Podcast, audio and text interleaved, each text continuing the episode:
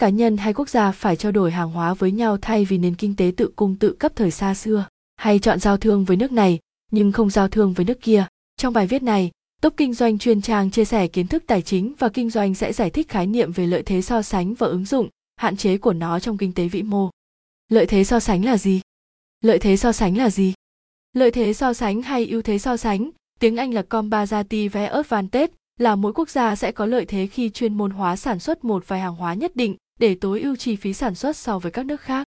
Đồng thời, các quốc gia nhập khẩu sẽ được lợi nếu hàng hóa đó có chi phí sản xuất cao hơn hoặc không hiệu quả bằng. Các nước châu Âu cùng tham gia sản xuất máy bay Airbus, nhà kinh tế học được giải thưởng Nobel năm 1970 Paul Samuelson đã viết, mặc dù có những hạn chế, lý thuyết lợi thế so sánh vẫn là một trong những chân lý sâu sắc nhất của mọi môn kinh tế học. Các quốc gia không quan tâm đến lợi thế so sánh đều phải trả một cái giá rất đắt bằng mức sống và tăng trưởng kinh tế của chính mình.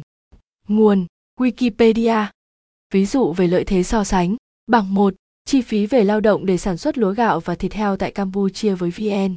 Sản phẩm, tại Campuchia, giờ công, Việt Nam, giờ công, 1 kg lúa gạo, 15, 10, 1 kg thịt heo, 30, 15. Trong ví dụ ở bảng 1, chúng ta dễ dàng nhận ra Việt Nam có lợi thế so sánh trong sản xuất lúa gạo và thịt heo. Theo lẽ thông thường, Việt Nam không nên nhập khẩu mặt hàng nào từ Campuchia. Thế nhưng xét kỹ bạn sẽ thấy rằng, 1 kg thịt heo tại Campuchia có chi phí sản xuất gấp đôi lúa gạo. 1 kg thịt heo tại Việt Nam có chi phí sản xuất tương đương 1,5 kg gạo. Chi phí sản xuất lúa lúa gạo tại Campuchia sẽ rẻ hơn so với Việt Nam vì chi phí cơ hội có 1 kg thịt heo ở Campuchia là 2 kg gạo, 30 phần 15, còn ở Việt Nam là 2 phần 3 kg, ngày 15 tháng 10. Và GT, từ đó Campuchia sẽ tập trung sản xuất lúa gạo, còn Việt Nam sản xuất thịt heo để tối ưu hóa lợi thế cạnh tranh của mình thông qua thương mại giữa hai nước. Lợi thế tuyệt đối là gì? Lợi thế tuyệt đối là khả năng sản xuất ra một mặt hàng nào đó hiệu quả hơn hẳn so với các đối thủ khác với cùng một lượng đầu vào. Việt Nam có ưu thế trong việc khai thác hải sản do có đường bờ biển dài. Ví dụ, một người lao động Việt Nam có thể sản xuất được nhiều thủy, hải sản hơn so với một người lao động Campuchia, trong khi người lao động Thái Lan có thể sản xuất được nhiều lúa gạo hơn lao động Việt Nam, do Việt Nam có đường bờ biển dài hơn, Thái Lan có diện tích đồng bằng lớn hơn. Nói tóm lại, các quốc gia chuyên môn hóa sản xuất mặt hàng mà mình có lợi thế so sánh thì tổng sản lượng hàng hóa tăng lên. Khi đó, trao đổi thương mại cho phép mỗi quốc gia mua được nhiều sản lượng hơn với mức giá rẻ hơn. Nhân tố quyết định lợi thế so sánh. Theo quan điểm của hai nhà kinh tế học Eli Heche và Peterlin, lượng vốn và lao động quyết định lợi thế so sánh.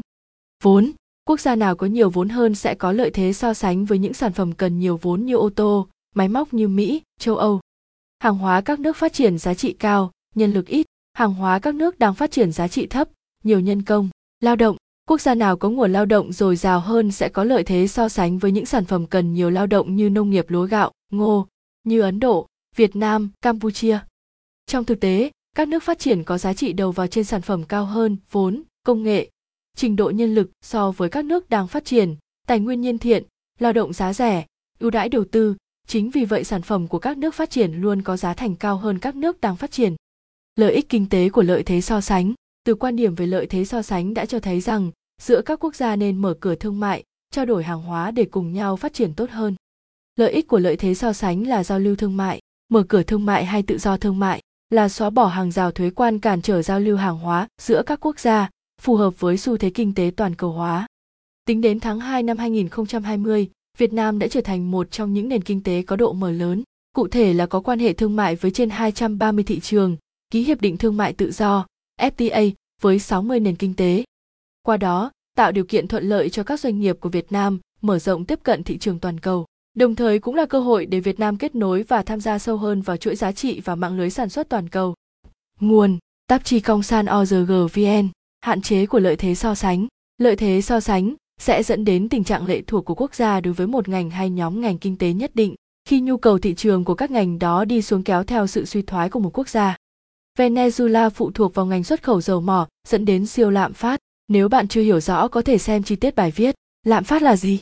Hay việc lựa chọn phát triển các ngành kinh tế, đặc biệt là ở các quốc gia đang phát triển, cũng đem đến những rủi ro nhất định như ví dụ sau đây. Ấn Độ dỡ bỏ hàng rào thuế quan đối với dầu cọ giá rẻ nhập từ Indonesia. Lợi ích nhận được là người dân Ấn Độ mua dầu cọ nhập khẩu từ Indonesia rẻ hơn rất nhiều so với dầu cọ sản xuất trong nước. Tuy nhiên, hàng triệu người ấn độ cũng mất đi công việc trồng đậu phộng để lấy dầu họ cũng không thể làm một công việc khác theo như lý thuyết về lợi thế so sánh vì không có khoản đầu tư lưu động do đó tự do thương mại quá nhanh cũng không hẳn là có lợi cho các nước đang phát triển tóm lại lợi thế so sánh là gì lợi thế so sánh hay ưu thế so sánh là mỗi quốc gia sẽ có lợi thế khi chuyên môn hóa sản xuất một vài hàng hóa nhất định để tối ưu chi phí sản xuất so với các nước khác. Đối với doanh nghiệp thì việc chuyên sản xuất một ngành hàng nhất định cũng là lợi thế so sánh và các doanh nghiệp có thể kết hợp với nhau tạo ra một sản phẩm với chi phí thấp nhất để tối ưu lợi nhuận.